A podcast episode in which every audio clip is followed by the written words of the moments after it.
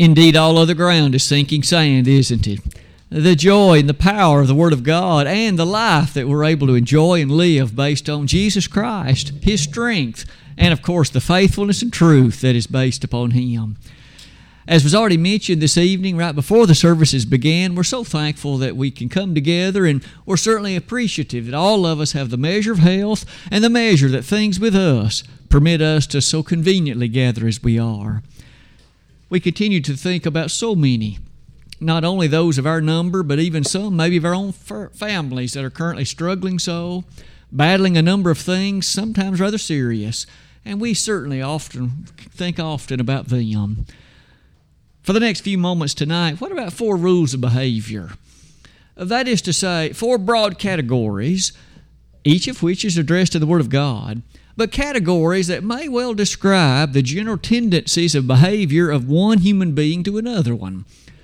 I wonder which kind of category you or I most often fit in. Is it one that the Bible would endorse, that it would approve, or might we need to make some changes?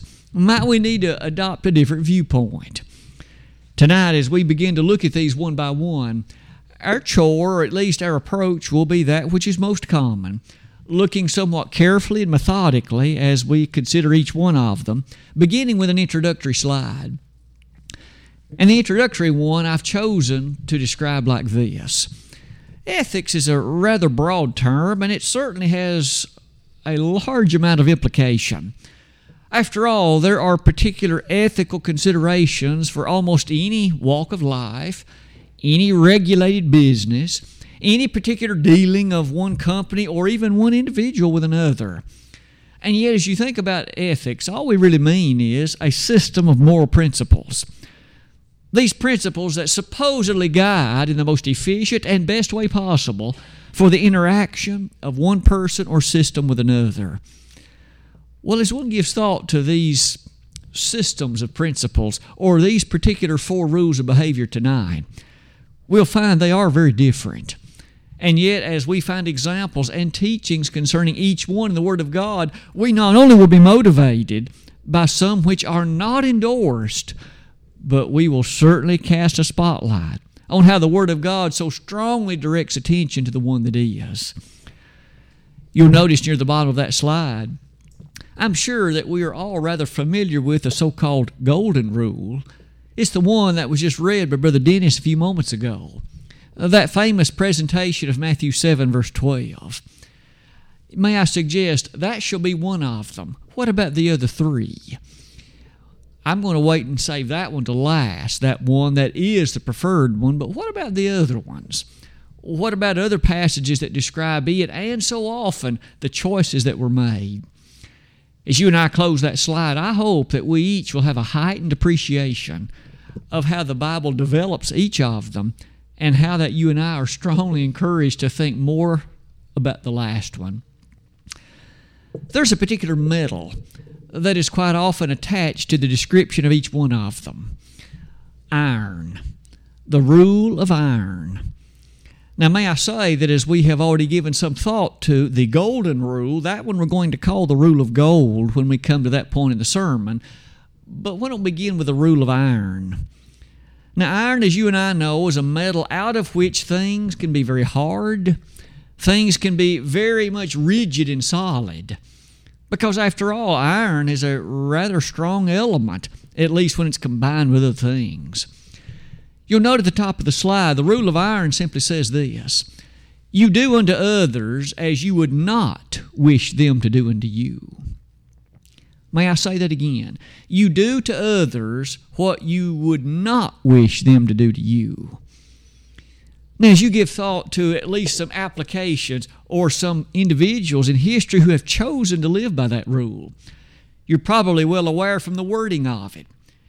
When you act toward somebody else in a way you would not want them to act to you, you typically have in mind an approach, a level of appreciation at which you will exert your force and your might and your strength regardless what the other person's wish, preference, or necessity might be. And so, for example, on that slide, you impose your will on others. No doubt through history, you may well appreciate many a dictator has been motivated by the rule of iron. That is to say, regardless what might well be the best for their health, the other attributes of their life, you do what you want. The rule of iron is one, as you can see, that requires typically a cold, uncaring, and hard heart to have that kind of behavior toward others to where their cries and the station of their life means nothing to you. You really couldn't care less. You, in essence, are going to impose your will because it's what advantages you. For that reason, I've listed, apparently from history, based on what history records at least, a number of individuals who seemingly acted along this line. Adolf Hitler in his desire to elevate Germany to the status which he felt she occupied, with no concern or care at all for the well being of the Jews or anybody else. You exterminate as necessary, you modify, mold, and alter as required to bring about what your vision would lead you to see. Benito Mussolini, something similar in the nation of Italy, again during the time of the Second World War. Well, these two are only modern day examples of other dictators of the long distant past, which seemingly acted in a very similar way. In the Roman Empire, many of the Caesars, it seemed, behaved like this. Nero, for example. In the middle part of the 7th century AD, he rose to prominence as the Roman ruler, the Roman leader, the Roman Caesar. And in so doing, he had his will brought about, often bringing Christians into great persecution, even others who would not agree with him, imposing his will at the very slight consideration and whatever the cost may have been toward someone else. A number of the other Roman Caesars could also be mentioned. I ask you to consider Domitian, often regarded as one of the, the most demanding of the Roman leaders it was during his reign when, again, a great persecution brought about, and in fact, John was exiled to the island of Patmos. And during his reign, it would seem the book of Revelation was written. I would simply use him, Trajan, and a few others to bring about again the reality of how some people in our world choose to live by the rule of iron. You might notice some of the bottom matters upon that slide, and yet, in light of our discussion already, what about some principles of the Word of God that at least have a bearing upon the rule of iron? Could we not consider that famous example in 1 Kings 21? Here was a king of Israel who chose to act this way. Now, quite frankly, he was motivated by his wife, but we know nonetheless he was at least a participant in it, in portions of it. But you remember Ahab. Here was a man who, of course, as the king of Israel, was such that he desired the vineyard of Naboth. Now, this vineyard so happened to adjoin the property of the palace. Naboth wanted the vineyard. I'm sorry. The king Ahab wanted, vine- wanted that vineyard. He, in fact, offered to buy it. Naboth wouldn't sell. In fact, he even made this offer in addition I will give you another vineyard you just give me that one. I'll give you one that will be every bit worth what yours is. Naboth didn't want to trade. In other words, it was not for sale, nor was it for consideration, nor was it for negotiation or bargain. And he even made note of the fact that under the leadership and the banner of what God had declared, this belongs to my people and me. It would not be in accordance to the will of God for me to sell it or for me to otherwise transfer ownership of it to you. One might have hoped that a king of Israel would respect that kind of response. King Ahab went home and pouted. His wife Jezebel said, You're the king. You can do what you want. Doesn't that sound like the rule of iron? And so she concocted a scheme whereby Naboth was killed for none other than the purpose of allowing her husband to take ownership of the vineyard. Sounds like she was motivated by the rule of iron, doesn't it? No wonder in that light, as you and I close that slide, it is a rather sad tale. You and I will remember what happened. Not only did Jezebel eventually lose her life as the dogs licked up her blood, but we remember that Naboth, or rather also King Ahab, his life was also taken in the matter of warfare. The God of heaven gave judgment about their rule of iron. You may notice that this rule of iron continues with at least a few additional comments on this following slide. I would think that the New Testament example that may come to the top of our list would be none other than Herod. Now, there were several Herods under description, but what about the one who was really the progenitor of the whole bunch? The so called Herod the Great.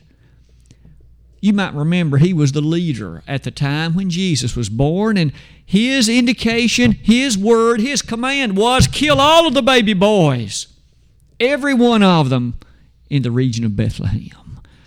He wanted no threat to his kingship, he wanted no rival to the throne. Kill all the baby boys. Take a cold heart to kill a baby, wouldn't it? Take a cold heart to kill that innocence and the perfection that goes with the innocence and the purity of a child. Mattered not to Herod. Isn't it fascinating that there were some others, such as Diotrephes in 3 John 9? In the church, his, his rule, his opinion, his way of doing things was going to be what, what happened. Doesn't that a bit again sound like a rule of iron? It'll be my way or no way. Maybe you've known some people like that who are intent on making sure that they're the leader and that their ideas are followed and that their perspective is the one adopted. May I say, the rule of iron, as we've seen so far, is not endorsed in the Word of God. Those who chose to follow it, God judged them harshly. And those who chose to pursue it often wreaked great havoc among others who were trying to do that which was right. May you and I not be guilty of the rule of iron. May we understand the Bible's presentation of it and perhaps pray in earnestness for those who have chosen to adopt it. Why don't we look at another rule? Another rule of behavior. Aside from the rule of iron, what about the rule of brass? You may well think about brass. It is a finer metal than is the metal we would call iron. Brass is, of course, a different color. It's often used in a variety of other ways, and when mixed with the right things, it can make a very precious kind of composite. Rather than the rule of iron, what about the rule of brass? As you can see at the top of this slide, this rule simply says this do unto others as they have done unto you. Now, that no doubt's a finer rule than the rule of iron, but there is still much to be said about it, and that's what we shall attempt to do over the next few moments. You do to others what they have done to you. I think it fair to say that there are many in our world who live by the rule of brass. You show me kindness, I'll show you some. You be mean to me, I'll be mean to you. You, in fact, exact an element of vengeance if you please upon me, and I'll get even with you. The rule of brass. You may give thought to some of the comments to be seen on that slide relative to the rule of brass. You'll note that the ultimate consideration that begins it must be this. This rule is a rule of reaction it takes no initiative of its own in terms of making any move or decision before others have already made one. Notice it reacts to meanness or it reacts to goodness. It doesn't initiate either one of its own accord. A rule of reaction. It is for that reason on the slide I ask you to note maybe you and I have seen many who have chosen to behave according to the rule of brass about the middle of that slide. Think about the two extremes. To someone who, in fact, has been shown caring, compassionate, kindness, then this person will return at least some element of that. Maybe showing favor, showing kindness, or showing a degree of goodness. but it only follows the goodness that you first showed to me. But on the other side of that coin, this person who has been the recipient of meanness, of ugliness, perhaps been the recipient of this kind of behavior whereby others have taken advantage of me. And then you feel free to return in kind, doing exactly the same. So, in the meanness you showed to me, I will not think twice about doing the same to you. The kind of advantage you sought by doing so with regard to me, it'll not bother me in the slightest to do the same to you. The rule of brass, at least as I have described it, has been a rule of appreciation and a rule of behavior that certainly has been a common lot throughout the nature of history. As always, maybe it's time to think about the Word of God. Does the Bible endorse the rule of brass? Does it lift high the consideration of this and assert that it too would be a perfectly noble way to live today? As you and I would start in the Old Testament, in Leviticus 24 17, you notice even there in the heart of that law of Moses, it was highlighted that there was an aspect in which, under that law, it was something that was noteworthy. You remember it as well as do I an eye for an eye, and a tooth for a tooth, hand for a hand, and burning for burning. And you and I might recall that God even established cities of refuge in order to protect the lives of someone who had accidentally taken the life of another. Now, there, when you give thought to the nature of this, notice that even then God said, Thou shalt not kill. And if a person had been given, given to murder, that is, the deliberate taking of life, the cities of refuge were not intended for that person. The cities of refuge were for an accidental killing, one that was not premeditated and was not deliberate. You'll notice here that which we're discussing. The matter, even texts such as Leviticus and Exodus as well, remind us that this rule of brass, you do to others what they have done to you. It only leads us to close that slide by noting this. How often does the Word of God remind us you do not return evil for evil? Look at just a few, a sampling of these verses.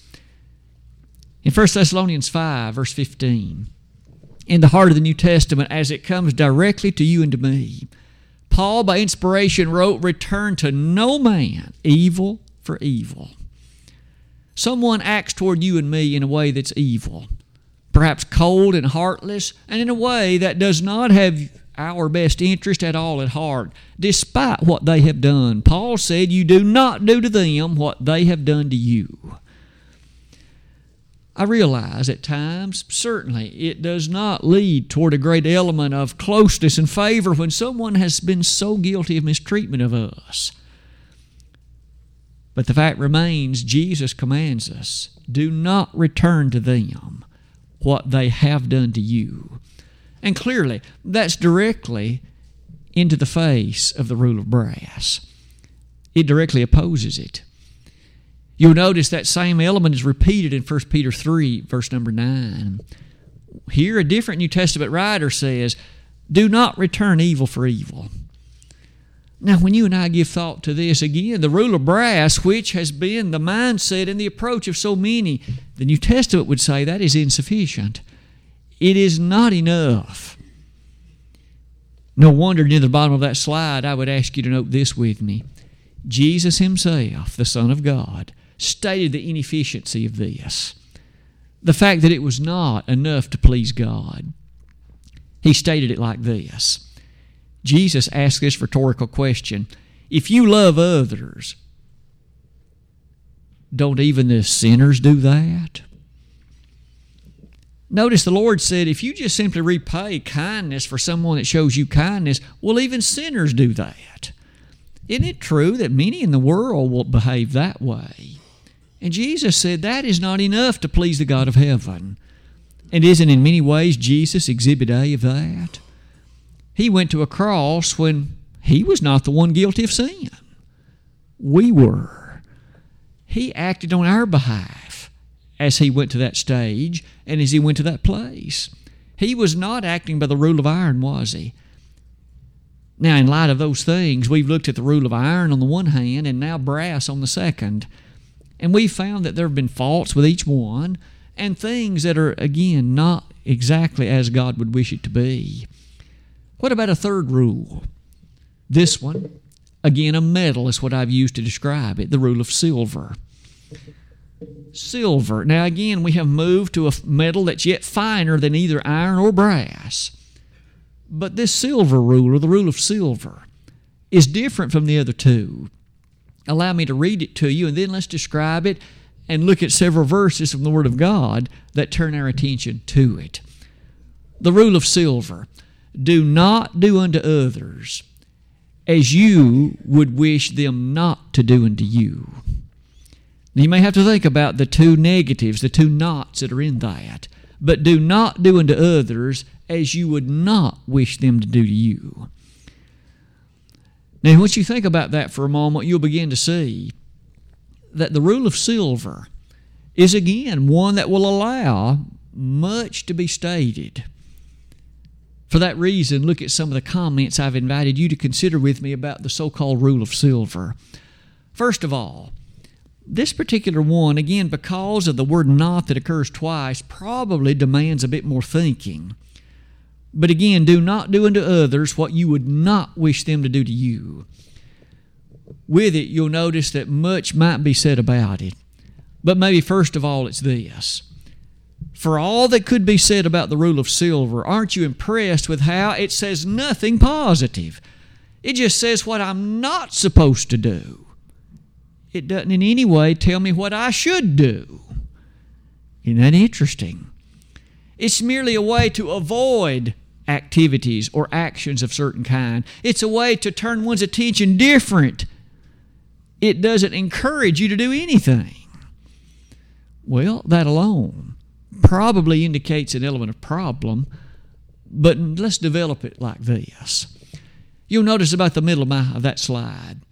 I suppose that the rule of silver is a rather common background and a common foundation in description of all of those who just don't wish to get involved. It's his problem, not mine. It's her situation and not mine. And therefore, I just don't want to get involved. Now, certainly, there could be other matters that relate to it, but at the most basic level, surely that's some element of appeal to the so called rule of silver. Some examples from the Bible, probably again, would be very appropriate. I'm reminded of Pilate, aren't you? Pilate, in that scene, in that scenario of the Lord's trial and of the disposition of him and ultimately the march toward the cross. Pilate washed his hands of the matter. His blood be on you, not me. Now, when the Jews were clamoring and crying for the Lord's death by crucifixion, Pilate proverbially took a basin of water in Matthew 27 and washed his hands supposedly of the matter, as if he by some means could remove himself from the decision he made or chose not to make. Do not do unto others as you would not wish them to do to you. Pilate's not the only Bible example. I've asked you to notice that this rule of silver doesn't lead apparently to anything good. It just leads you not to participate in what you would not wish someone else to not do to you. Well, isn't it interesting? One of the last thoughts on that slide would be this What about the Good Samaritan? As that record is unfolded before us in, Luke chapter 10, we well recall what happened. There were some thieves who came upon this traveler who came upon this person. And of course, as it happened, we noticed they acted by the rule of iron, of course. They were going to take what they wanted from him and leave him for half dead. And they did it. But then we notice, and you would think this would have been the very great blessing of that poor traveler, but there was a Levite that passed by. And there was a priest that passed by, and one might have thought that they would render some aid or some help, something that would benefit this poor person who was left half dead. But yet the text says, both of them, upon looking on him, passed by on the other side. Do not do unto others as you would not wish them to do to you. The priest and Levite were acting by the rule of silver. They were acting in accordance, you see, to this particular issue. I'm not going to get involved. It isn't my problem. For that reason, you'll notice you and I can quickly see the observation. What did the Lord say about their behavior? He contrasted it, did he not, with a good Samaritan who came by after the fact. And this Samaritan not only looked upon the man and saw his predicament, he aided him immediately and took care of him after the fact and saw to it that his needs were met. Jesus asked the question which one was the neighbor of the man? Even those in the audience said the one that offered assistance, the one who, in fact, offered aid. Jesus said, Go and do thou likewise. Jesus didn't endorse the rule of silver that was seen in the priest or the Levite he did endorse whatever the rule the Good Samaritan followed was. As you and I have looked at this rule of iron and then the rule of brass and now the rule of silver, we have found an increasing preciousness to the metal listed. As we close that slide, aren't we reminded that the Bible frequently encourages, in fact, commands of us do good unto all men especially those of the household of faith, Galatians 6:10. Notice that's not the rule of silver. The rule of silver would say, well, you just simply don't do to them what you would not wish them to do to you. It doesn't encourage you to actually take the initiative to do good to anybody. But we notice that Jesus and so many other Bible writers and passages will encourage us of a far different rule than either iron or brass or silver. Why don't we turn our attention to the rule of gold? Closing our lesson tonight by reflecting in some interesting detail on that sweet rule of gold. The rule of gold, as you would already have anticipated, borrowing the text of Matthew 7, verse 12, says, You do unto others as you would wish them to do to you. Doesn't matter whether they actually did or not, but you do to others as you would wish them to do to you. Now, that's a very different rule than iron or brass or silver, isn't it? Not only is it worded differently, but it carries such a much more powerful sense. At the top of that slide, after listing it, isn't it remarkable how active this rule is? We learned that earlier rule, many of them at least, were very much focused on the negative. This is just what you do not do. But this one is very positive. You do to others as you would wish that they would do to you. This, this activity and the thrust and focus of it certainly is a sweet recollection of compassion, a concern for the well being of someone else. For after all, we all love ourselves. Doesn't the Bible even remind us of this? The second of the greatest commandments love your neighbor as yourself we each you know, would wish well for ourselves. We wish the best for ourselves. We wish the highest of welfare for ourselves. Well, this particular rule says if that's what you wish for yourself, you do to others as you would wish them to do to you. You give thought to the consideration of how would you want to be treated if you were in their position? How would you want to react if you were in their shoes? No wonder this kind of rule speaks such volume. You'll note near the top of that slide so many biblical passages, examples that remind us. How about Jesus? In Isaiah 53, he was wounded for our transgressions, he was bruised for our iniquities. With his stripes we are healed. One by one, as we recount the Lord's behavior and think about the matter of his choices in life. So many times, those who had acted so illy toward him, and yet he wished only the best for them. He even went to a cross for them. Haven't you often thought in some ways about the Romans who pounded the nails in his hands, and yet he died on the cross for them? We know that because of Revelation 1, verse 5. Every eye shall see him, even those who pierced him. That took a great deal of consideration and selfless love, didn't it? Not only might that be mentioned, Romans 5 8 says, God commended his love toward us in that while we were yet sinners, Christ died for us. Hebrews 2 verse 9 will loudly shout, He tasted death for every man. Maybe with the Lord's prime example set before us, there might even be additional passages that should be well worth our consideration. Jesus in Matthew 5, verse 44, said, Love your enemies. Love your enemies. You pray for them that despitefully use you. You, in fact, give strong consideration in ways that are positive for those who have, in fact, harmed you. That has never been easy, and I suspect it never will. But to those with deliberation and who are committed to the rule of gold, they will behave that way and give earnest attempt toward it. That rule of gold perhaps is so easily appreciated one more time in the wording of the verse upon which the rule of gold is based. May I read it again and then let's devote some careful attention to it in Matthew 7, verse 12.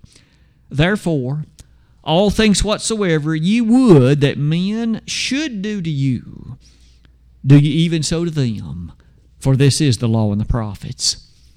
When Jesus made reference to that, isn't it interesting? He connected it to the message of the law and the prophets. Now, we highlighted earlier in the lesson tonight, there were certain aspects of that law of Moses that seemingly related in its base to other rules besides gold. But Jesus here said the most basic and fundamental element of all that was that law of Moses was an attempt to at least invite careful thought toward the rule of gold. He said, This is the law and the prophets. Later in the Old Testament, the prophets, as they too taught about the nature, even in that ancient era, in that ancient day, about the character of how you behave one to the other, many of the Proverbs will actually involve the rule of gold. Maybe it is, having said all of that. What about some attention to the verse before us? All things whatsoever ye would that men should do to you. How would you and I want to be treated? How would we prefer to be treated? What would we wish that person to do to us? And whatever our answer to that is, that's how we treat them. As we noted earlier, it is not based upon the fact they have already done that to us. Remember, that would be the rule of brass. This is the rule of gold, whether they have or not we're motivated by a higher level, a higher plane than what they've done to us. All things whatsoever you would that men should do to you, do ye even so to them. That often calls us to a rather high plane of living, doesn't it? A plane of living that is so much higher than what we so often see manifested in the world around us. We know the devil would greatly prefer these other rules like iron, like brass, perhaps even like silver.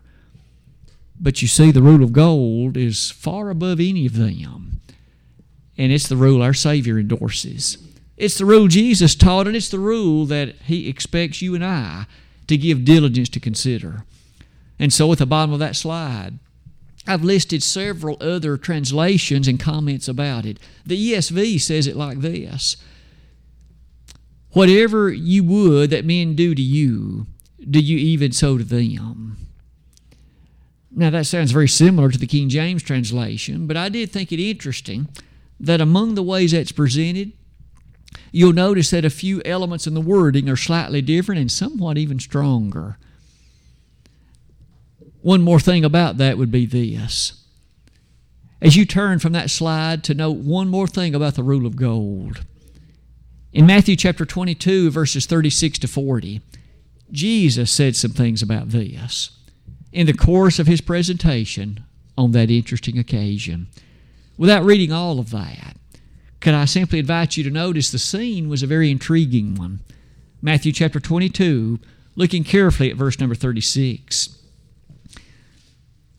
As we noted briefly a moment ago, the Lord was asked on this occasion, What is the greatest commandment? The first was, of course, the absolute love of God with all of one's being.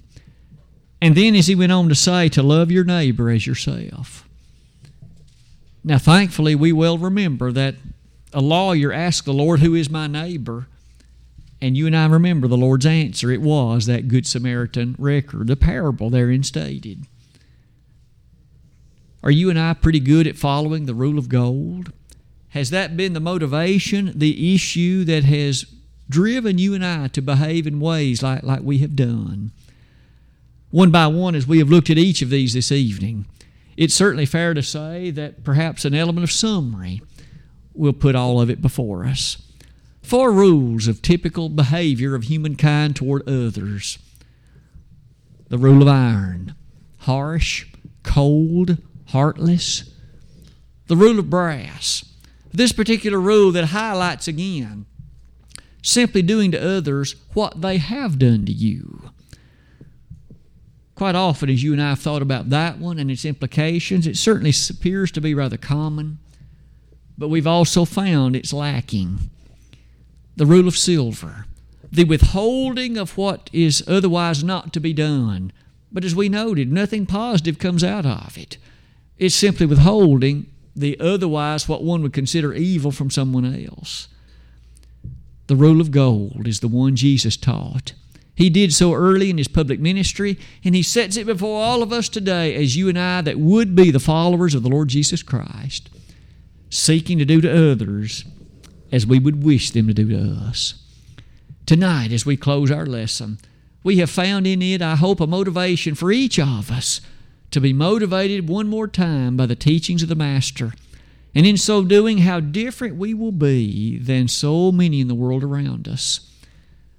Not living by those other rules because they're insufficient. Jesus taught the rule of gold tonight. It may be that someone in this assembly Perhaps upon reflection of your life, you would wish for things to be different, things to be done in an alternate way to perhaps live closer to the rule of gold. If we could be of some help to you tonight, we would wish to pray on your behalf as a wayward child of God. But if you have never become a Christian, don't you want to follow the teachings of the one who would teach the rule of gold? What a fine and noble way to live. What a fine and powerfully directed course of life. You could follow the greatest one to ever walk the planet. We'd be happy tonight to assist you in your element of belief, your statement of repentance, your consideration of confession, and also the matter of your baptism. Tonight, if we could assist you in those ways, it'd be our joy. And it'd be a powerful way to begin a new life for you a life in which your name is written in the Lamb's Book of Life. Tonight, though, if we could be of some assistance in either of these ways, we'd love to do that and do it at once while together we stand and while we sing.